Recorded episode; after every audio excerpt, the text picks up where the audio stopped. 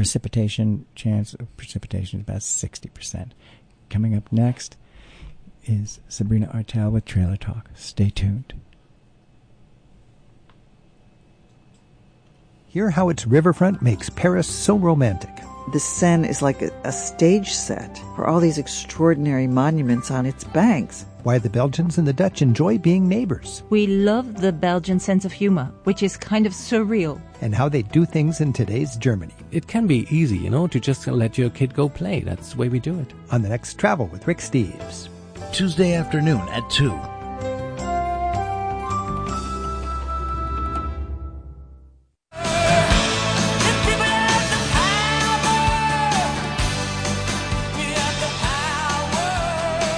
Welcome to Sabrina Artel's Trailer Talk. I'll bring you all kinds of stories from all kinds of people.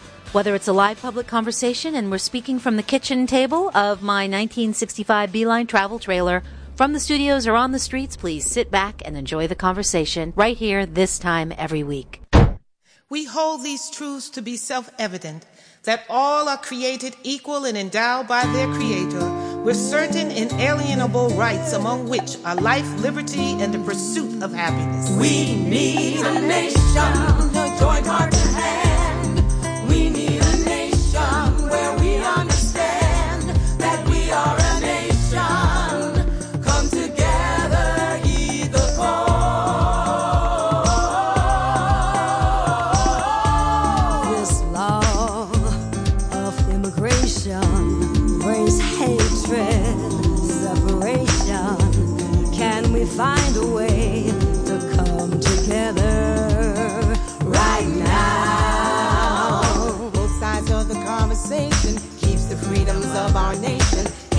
Points of view neglected, civil rights are not protected. Stop, question, blamed, arrested.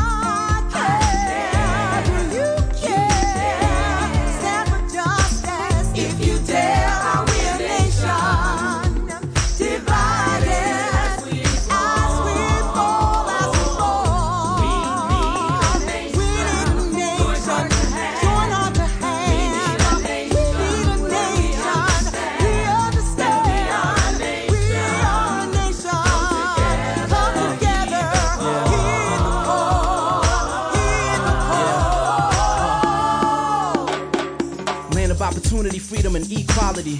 I'm just trying to be free, they wanna bottle me. We're all victims to the immigration policy. We need change, you can save the apology. We need help in Arizona calls. Things won't improve with the Arizona law. Give us the strength to battle through it all. Cause when we're strong, that's when paranoia falls. Rich get rich, the poor get poor. And greed for the money is the root of it all. At the same time, they control us with fear. It seems that nobody cares. Yo, the rich get rich and the poor get poor. The greed for the money is the root of it all. At the same time, they control us with fear, but it seems that nobody cares. Yeah.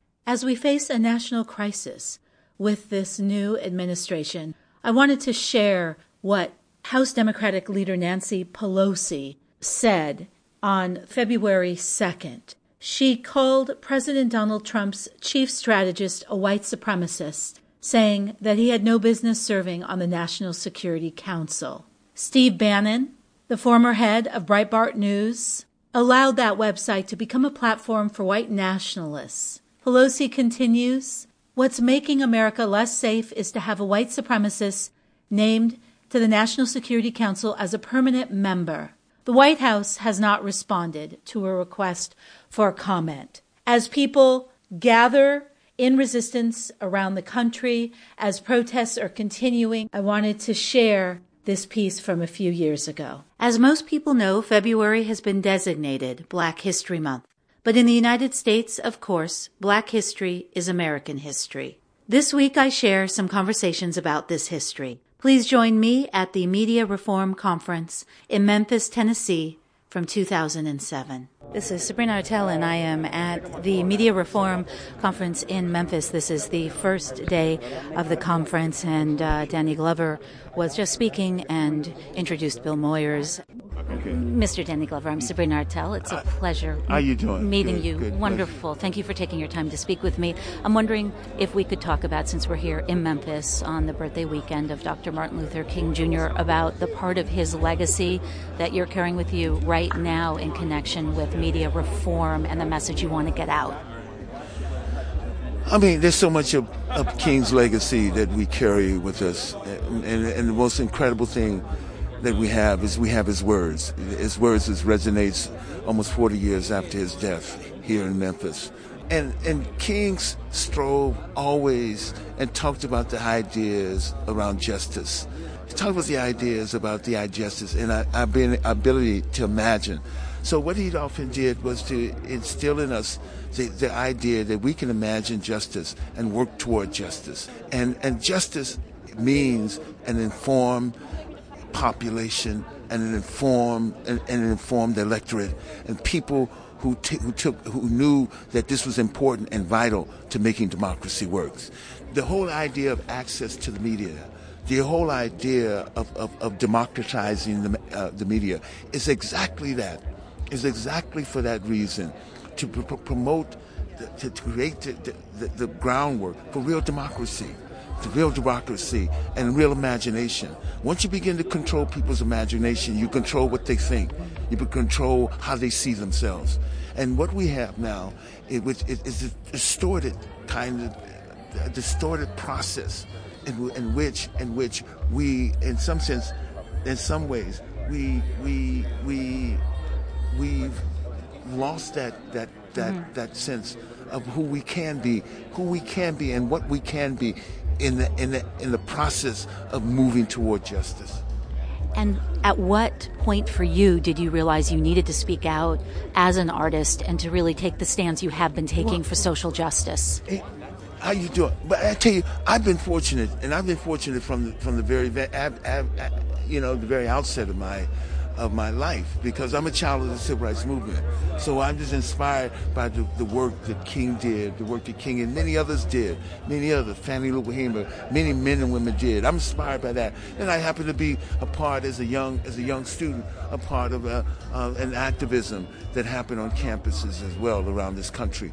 So I've been fortunate. So it's always been a part. The reason I got into theater was the fact that I thought theater could be an informative way of, of, of, of politicizing people. Simple, simple, as that. Of democratizing the whole idea of, of, providing information. Theater could be that that that way of doing that. So, uh, as much as, as as much as I've been, I've been trying. I've always tried to shift my career or to navigate through my career with that in mind you know and, and that is that has kept me buoyant it's kept me excited about what i do and excited about the whole craft of acting and the whole work as, as a cultural as i mentioned i refer to myself as a cultural worker and Mr. Danny Glover, what's the number one priority right now that you want to share with us in terms of what we can be doing? Well, I, I think the work that we're doing, the work that we have to be do, is on is, is is multi on multi levels, strategizing on multi levels, and try, figuring out how can we now reclaim what is uh, uh, rightfully ours. That, this, is, this is a process of reclamation. This is a process of reclaiming what's important and what's vital to making this work. If we want to have and talk about a real a real a real democracy. If we want to talk about what real patriotism means in terms of dissent and everything else, then we better start marching right now, and we better start finding imaginative ways in which we can, reclaim it. Supporting those efforts of young people, supporting those efforts of people who are who are, who are alternatives. Thank you very much, Danny Glover. You provide alternatives. Thank you. Thank you. Right. Thank you.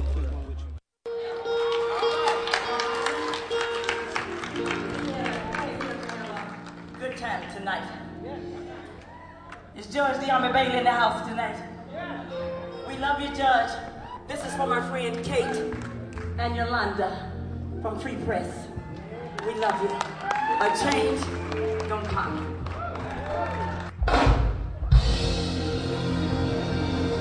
Now we want to go to church tonight. Is that all right?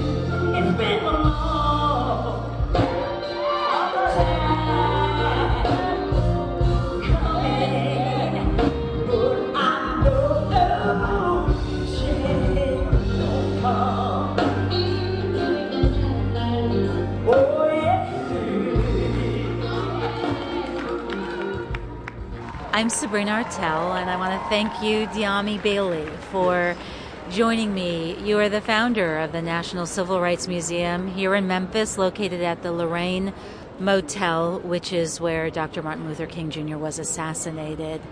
Could you share with us how you had this idea to locate the museum here and what the process has been? And might I add that I was at the museum yesterday it was my first visit there, and it was incredibly moving to go there and a really extensive exhibit about the civil rights movement and incredible documentation, and uh, so many things were there. Well, Sabrina, welcome to Memphis, and I'm honored that this wonderful conference is here. It's the greatest thing that's happened to this city in the last 30 years. I was born here. I went down to Southern University in Baton Rouge in the early 60s and I got caught up in the civil rights movement, the sit in movement. I was expelled from college there. I got to know some of the organizers in SNCC and CORE, worked with them, moved up to Massachusetts to finish school. But after that, I sort of was committed to civil rights and would come back and go down to places like Mississippi and Alabama working with organizers. After law school, I worked a year in New York out of the offices of the American Civil Liberties Union, the national headquarters, but working with a separate group organizing law students to do civil rights work in the South. I did that a year, moved to California, was elected to the city council in Berkeley in, in 71, fought hard for the rights of blacks, got some affirmative action and other things done, and I was ousted in a special election in Berkeley in 73. So I came back to Memphis, my home, to practice law in 74. And when I came back, it was then six years after Dr. King was killed here in Memphis. And there's a certain irony about the Lorraine Motel because it was owned by a black man whose name was Walter L. Bailey. And my father's name was Walter L. Bailey. So when I grew up here, people often thought that my family owned the Lorraine Motel. So I've always had this sort of identification with the motel. And so after I'd come back to practice law, a year or two later, the Lorraine was a rundown, decaying old motel with prostitutes up and down the street in front of it. And I saw Mr. Bailey coming out of a laundromat one day, and I asked him what was happening, and I started working with him to try to help him organize a project to rehabilitate it. And D'Army Bailey, what year was this? This was in, uh, let's see, we, we did our drive in 82, so this would have been 79, around 1979. And so Mr. Bailey, his wife had a stroke on the night of the assassination, and she died two days later, and she had helped him to run the motel. So he had trouble trying to keep all of the business straight, and they foreclosed on him. We couldn't, he couldn't find contributors to help him to turn it into a motel. He kept the room that Dr. King came out of as sort of a shrine, and that was it. And the rest of the motel actually was run down and, as I said, prostitutes, some mostly. And so when the mortgage holder was going to foreclose on Bailey in 1982 because he couldn't keep up the mortgage payments. I went with him one day out to pay the mortgage to a man named Harry Sauer, and he, he took his money in a brown paper sack out to pay him. So I, I could see there that keeping up with the accounts and all that was not going to work with him, but that wasn't my job. So they foreclosed on him, and they put the Lorraine on the auction block in December of 1982. Well, when they first initiated the foreclosure, which was April of that year, a group of us, small group, organized a campaign to save the Lorraine. And prior to yourself, D'Army Bailey, and the group of you saving the Lorraine Motel where Dr. King was assassinated, were people making pilgrimages there? Was was it this place that that held meaning for people, or has that come now because? Oh, absolutely not. That was what encouraged me was that even in that awful shape that it was in, people were continuing to come from all over the world to the Lorraine Motel. I went there, took a, met a couple of gentlemen from uh, East Germany, priest, uh, and this must have been around 1980. And I stood out on this underneath the balcony where Dr. King was shot with these two East German priests, and they looked up at the balcony and they said to me, "This is a holy place." And when they said that, here were people from East Germany that recognized that, then that drove home to me that this was a site that could never die, and no matter how bad the surroundings were. And so I knew, whether it was through what uh, I did or what somebody else did, that this site would ultimately come to life and carry forth the spirit not just of a dead man king, but the spirit of a movement. And if you will notice, throughout the museum that I was committed not to creating a museum to honor King, but rather to create a museum to carry forth the message of the movement. And so that's why the many exhibits in the museum. There are 13 major exhibits. You see, I came to this as a student of the movement. I came out of the civil rights movement. And so I knew that if we could have the story told there with the vibrancy that I've experienced running from tear gas in downtown Baton Rouge. And when I experienced the marches in Yazoo, Mississippi, and other places, and saw what these volunteers were going through in other places, if we could keep that sense of commitment and sacrifice and danger alive, and that's what I told my designers. That's why I asked them to burn the bus that's in the museum and to make it look like the bus that was burned in Anniston, Alabama.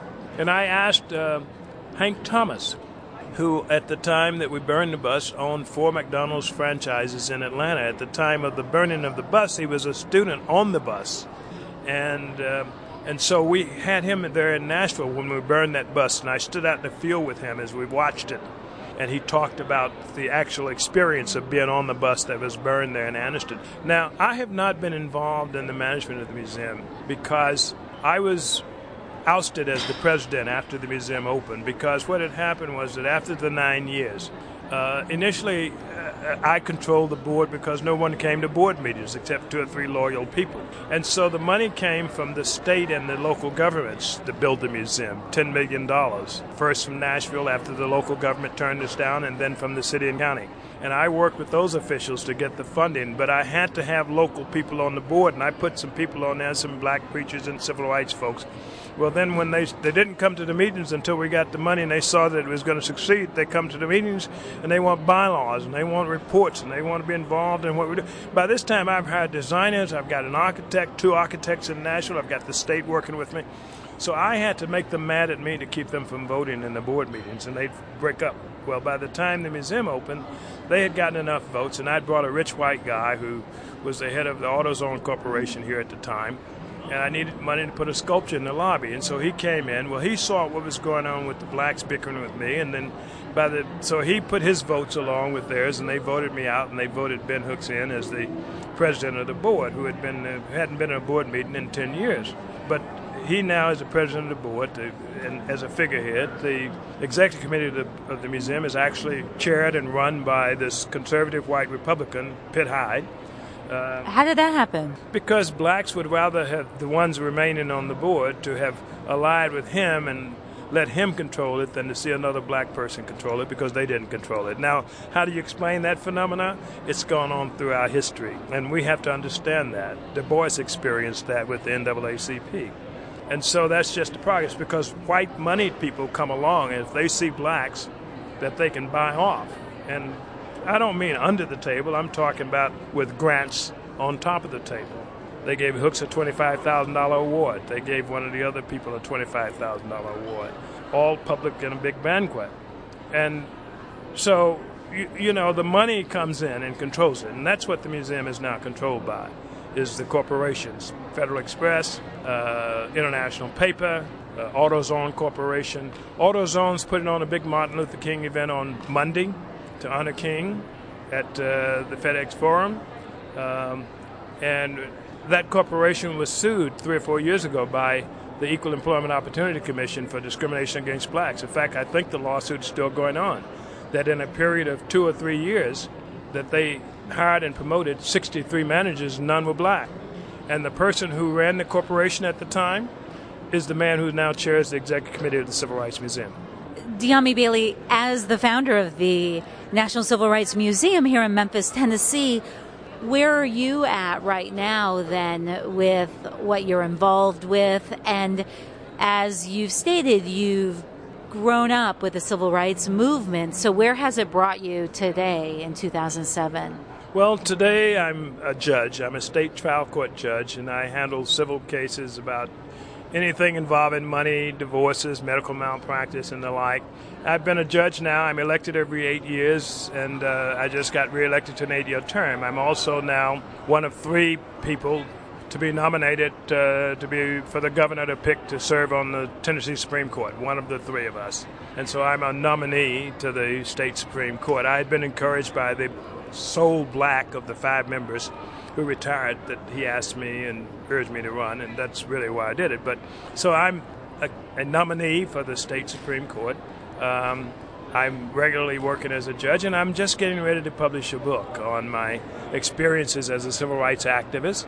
It's called uh, The Education of a Radical Memoirs of a Civil Rights Activist. And I just got, uh, I asked Nikki Giovanni to read it and, and do a preface for me, and she wrote me back yesterday uh, with a preface that is just beautiful. And in it, she says that the Education of a Radical by D'Army Bailey gives a fresh insight into the young men of the 60s. We all know their actions, but now we have a voice to enlighten those actions, a strong, un- uncompromising voice that yet dreams of a better America. Judge Bailey has experienced the ugliness of both racism and fear, yet he has not stepped back. What a wonderful life to share. And she goes on with another paragraph about the book. So this will be my preface in the book. So I'm working on that project to publish that. Actually, I want it to be a trilogy. Um, the first one will deal, as I said, with my I was kicked out of college at Southern University in Baton Rouge as a civil rights protester in 1962 and went and finished school in Massachusetts. That's when I met Danny Schechter, who I spoke to earlier. Danny's an old friend of mine from the 60s. And um, then once I left, finished college there and finished law school at Yale, spent a year in Manhattan, I went to California and I got into politics in Berkeley after practicing law a couple of years. I was elected to city council and I pushed for black rights, and I was ousted from the city council in a recall election. I was recalled from the city, only person ever recalled in the history of Berkeley. They said that I was introducing race into the politics of the city, and that I was causing disturbances, and the council couldn't function, and the city would things would break down in disarray. That was a prelude to my work as chairman of the board of the Civil Rights Museum, by the way. and then you just decided to become a judge. Just make life easy. So, in this position now, as a judge, are you finding? I, am curious about that because there are a lot of also restrictions as a judge. Well, I don't fit the mold. Um, I do a little acting too as a hobby. I was in the People versus Larry Flynt, and I uh, organized a premiere of the film in Memphis, and I got uh, criticized by our judicial administrators for doing that. So you know, you do occasionally run into some some criticism, but overall, I'm very astute about, at least I try to be, uh, following the rules. They don't keep me from voicing my opinion and being my own man. And I'm, I have strong support with the voters I'm voted in. Now, in this deal with the Supreme Court, that's appointed by the governor, so that's become very political and complicated. But as to my regular job, the voters vote for me, and they, they like me in Memphis because they've known me a number of years. They know what I stand for, and they vote me back in when I run for office. Is there an issue? Is there something that is the most important thing for you to voice right now? Yes, yes, absolutely. Black people have lost our way. Uh, we've got children raising children who don't have values, the parents themselves. And I don't say that in a in a judgmental way. I say that unfortunately in an analytical way. That we've got all of this crime, these black kids are gang banging and busting each other in the head with these pistols, killing people over nothing. Uh, they're dropping out of school. They don't put value on being competitive. You can't win this fight for liberation against the predominant whites that have control the wealth and the power of this nation if you don't refine and, and make the most of your very natural resources and strengths. That's what the movement, the civil rights movement, was about and we've lost that, that, that drive and that commitment, that dedication. And I say that about black people because I think that black people represent the heart and soul of America. Black people in the 60s were the people who made America stand up to its own ideals. And it made America redefine itself in the, in the eyes of the world. And it still has that very basic power to help redefine this nation. If black people were fighting, we helped to give rise to the fight that killed the Vietnam War. And so, just as we paid, played that pivotal role in challenging the spirit of this nation, we've got to heal the disease and the sores within our own community and strengthen ourselves again. And I believe in the cyclical process, and I believe that it'll happen again, so that we can again take our places on the national and the international stage to make this country be decent. And we're best suited to do it because we've seen the country at its worst. We've lived the country at its worst. Thank you so much, Judge D'Army Bailey, for speaking with me. You're the founder of the National Civil Rights Museum at the Lorraine Motel in Memphis, Tennessee. Thank you so much for sharing this conversation with me. Is there anything else you would like to no, add? No, you do a wonderful interview, and I appreciate talking with you. Thank you. Rich and the poor get poor. The greed for the money is the root of it all. At the same time, they control us with fear, but it seems that nobody cares. Yeah.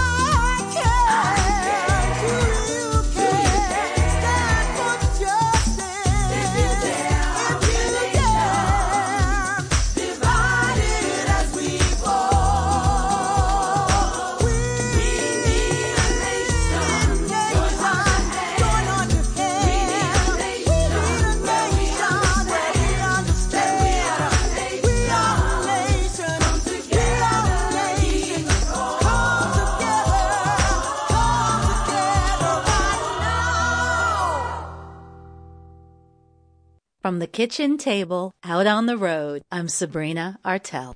Thanks for joining me for Sabrina Artel's Trailer Talk. The music for the show, Patti Smith, People Have the Power, Sweet Honey in the Rock, Are We a Nation? Trailer Talk is produced by Sabrina Artel with assistant producer Babe Howard. For more information, please visit trailertalk.net. Thank you all who joined me in these conversations. I'm Sabrina Artel. Safe travels.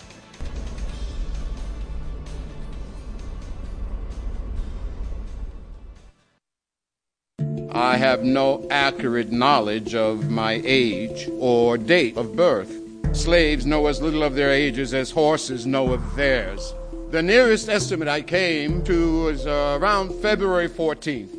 Celebrate Frederick Douglass's birthday by spending an hour with him on Valentine's Day. Oliver King performs excerpts from Frederick Douglass's autobiography. You've got two chances to hear it 9 in the morning or 7 in the evening. Friday, Valentine's Day, Frederick Douglass's birthday. Black History Month, or African American History Month, was created in order to celebrate contributions made here by African Americans to American society. So we have to give our respect and celebrate during the month of February. Black History Month on the Music Emporium with Kusar Grace. Tuesdays at 7 all month long. Brothers and sisters out on the street, you've got to get down with your history. WJF